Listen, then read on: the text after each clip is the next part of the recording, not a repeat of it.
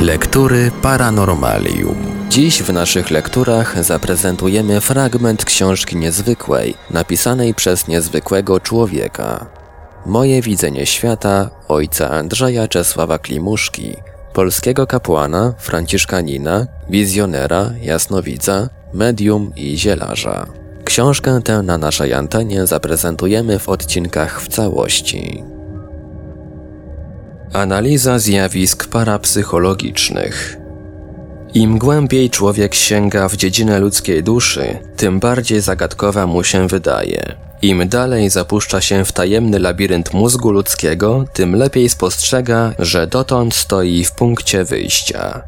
James Możliwość przenikania przestrzeni, materii i czasu, jaką mają niektóre jednostki ludzkie, oraz widzenie wydarzeń i przedmiotów poza ich granicami, nazywamy zdolnością parapsychologiczną. Nauka o tych fenomenach, nie mieszczących się w poznanych prawidłach psychologii, nazywa się parapsychologią. Parapsychologia teoretycznie obejmuje trzy pojęcia: jasnowidzenie, telepatię, intuicję. Zanim przystąpimy do omówienia każdego z tych pojęć, musimy na wstępie zasygnalizować liczne przeszkody napotykane w analizie i w naukowym ujmowaniu zjawisk parapsychologicznych przez badaczy. Aczkolwiek już od wielu lat zagadnienia zjawisk parapsychologicznych zaprzątają umysły uczonych usiłujących je wyjaśnić, to jednak są one nadal dla nauki nierozwiązane. Sam człowiek bowiem jest istotą zagadkową, nieznaną. Istota ludzka w swojej psychofizycznej strukturze jest zbyt złożona, aby ją można było w całości ogarnąć i zrozumieć.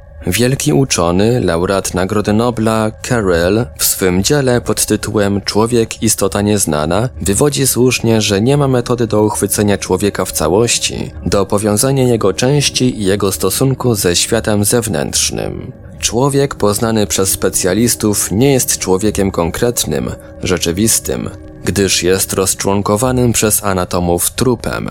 Jest zaobserwowaną świadomością dla psychologów, jest nieuchwytną osobliwością dla siebie samego. Dla chemików jest substancją chemiczną, która tworzy tkanki i ciecze organizmu. Dla fizjologów jest cudownym zbiorem komórek, których prawa współistnienia badają. A przecież człowiek stanowi zespół organów i władz psychicznych, ściśle ze sobą złączonych. Współczesna nauka już poznała dokładnie zespoły organów i ich współdziałanie. Z każdym rokiem odkrywa skomplikowane układy komórek organicznych. Coraz śmielej badawczy umysł uczonych wdziera się w precyzyjny aparat ludzkiego mózgu. Olbrzymie natomiast dziedziny świata psychiki ludzkiej, jej wszechstronne funkcje pozostają nadal dla nas głębią tajemnicy. Czymże bowiem jest nasza myśl, świadomość, pamięć? Jest to wszystko tylko wytworem mózgu, kombinacją fal elektromagnetycznych, czy jakąś wielowymiarową energią? A może to coś niematerialnego, co istnieje poza granicami mózgu, co przedostaje się do naszego mózgu w nieznany sposób? A dalej, co wytwarza nasza świadomość i gdzie się znajduje jej siedlisko? W mózgu czy poza nim? A jeśli w mózgu, to w jakiej jego partii i jaki jest jej zasięg? Możemy mnożyć pytania w nieskończoność, nie znajdując odpowiedzi. Teoria lokalizacji pewnych części mózgu wyjaśnia zaledwie funkcjonowanie zmysłów, ale nie potrafi wyjaśnić ani istoty naszej psychiki, ani jej działania. Najnowsza nauka biologii odkryła w ludzkim mózgu trzy rodzaje prądów elektrycznych: prądy specyficzne, czynnościowe i spazmatyczne. Ale i one jeszcze niczego nie wyjaśniają. Wśród uczonych panują jakże liczne i odmienne poglądy na psychikę i jej powiązanie z mózgiem człowieka. Przedstawmy kilka z nich bodajże szkicowo. Bergson utrzymuje, że pamięć, świadomość, wyobraźnia i wszelkie przejawy psychiczne powstają nie w mózgu, lecz w samym duchu. Mózg jedynie utrzymuje procesy świadomości w napięciu i nastawia je do praktycznego użycia.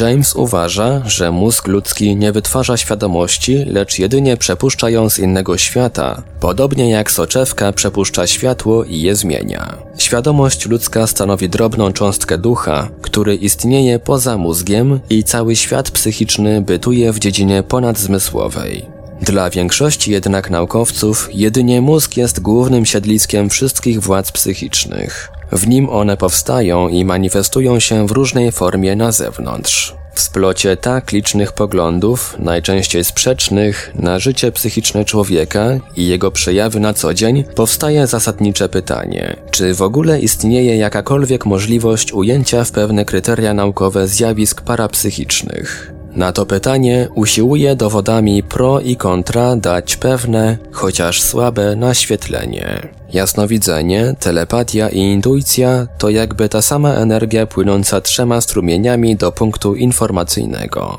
Nie można w praktyce między tymi pojęciami przeprowadzić rozgraniczenia. W toku działania zjawisk parapsychicznych występują one koordynacyjnie, synchronicznie, i są równomiernie ze sobą powiązane, tak jak zespół sercowo-płucny w organizmie ludzkim. Można jedynie o tych trzech fazach parapsychicznych mówić w aspekcie teoretycznym. Jasnowidzenie.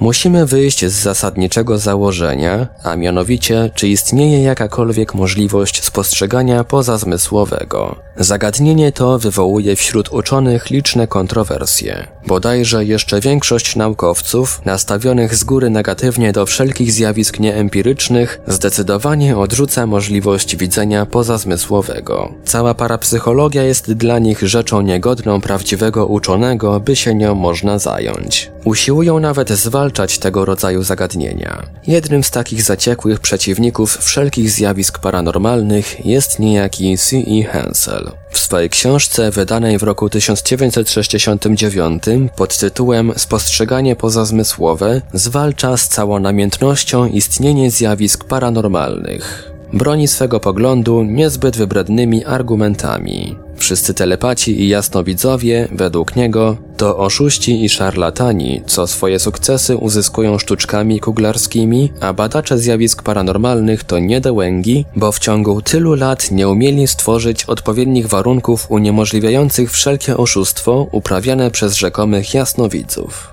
Autor sugeruje zarazem niedwuznacznie, że niejednokrotnie nawet naukowcy stawali się wspólnikami oszukańczych machinacji jasnowidzów. Niektórzy znów naukowcy zjawiska parapsychiczne zaliczali do dawno już przebrzmiałego spirytyzmu. Inni zacieśniali szeroką dziedzinę parapsychologii do wąskich ram telepatii. Spojrzenie na te sprawy Wielkiej Rzeszy poważnych współczesnych uczonych we wszystkich krajach świata jest inne, bezstronne, naukowe. Według ich przekonania jasnowidzenie jako najwyższy stopień parapsychologii jest faktem bezspornym i niezaprzeczalnym. I dzisiaj żaden prawdziwie wszechstronny i bezstronny naukowiec, tym bardziej badacz zjawisk parapsychicznych, nie będzie powtarzać przestarzałych i oklepanych banałów, na wzór Hansela, o oszustwie telepatów czy jasnowidzów. W ubiegłym wieku, owszem, powstrzymywały uczonych od badań zjawisk paranormalnych cudeńka pokazywane na rynkach i salach przez różnych fakirów,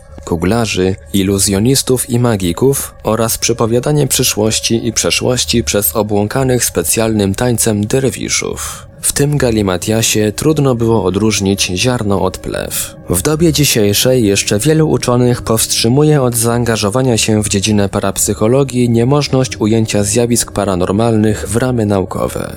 Ale to, jak podkreśla Carroll, że uczeni nie mają metody, nie znają sposobu badania zjawisk paranormalnych, nie jest żadnym dowodem, iż jasnowidzenie nie istnieje. Dzisiaj na całym świecie powiększa się liczba wielkich uczonych z różnych specjalności biologii, psychologii, biochemii, fizjologii i medycyny, którzy usiłują poznać mechanizm powstawania zjawisk pozazmysłowych, ich istotę oraz możliwości praktycznego zastosowania. Był to fragment książki Moje widzenie świata ojca Andrzeja Czesława Klimuszki. Dalszy ciąg w kolejnym odcinku Lektur Paranormalium. Lektury Paranormalium.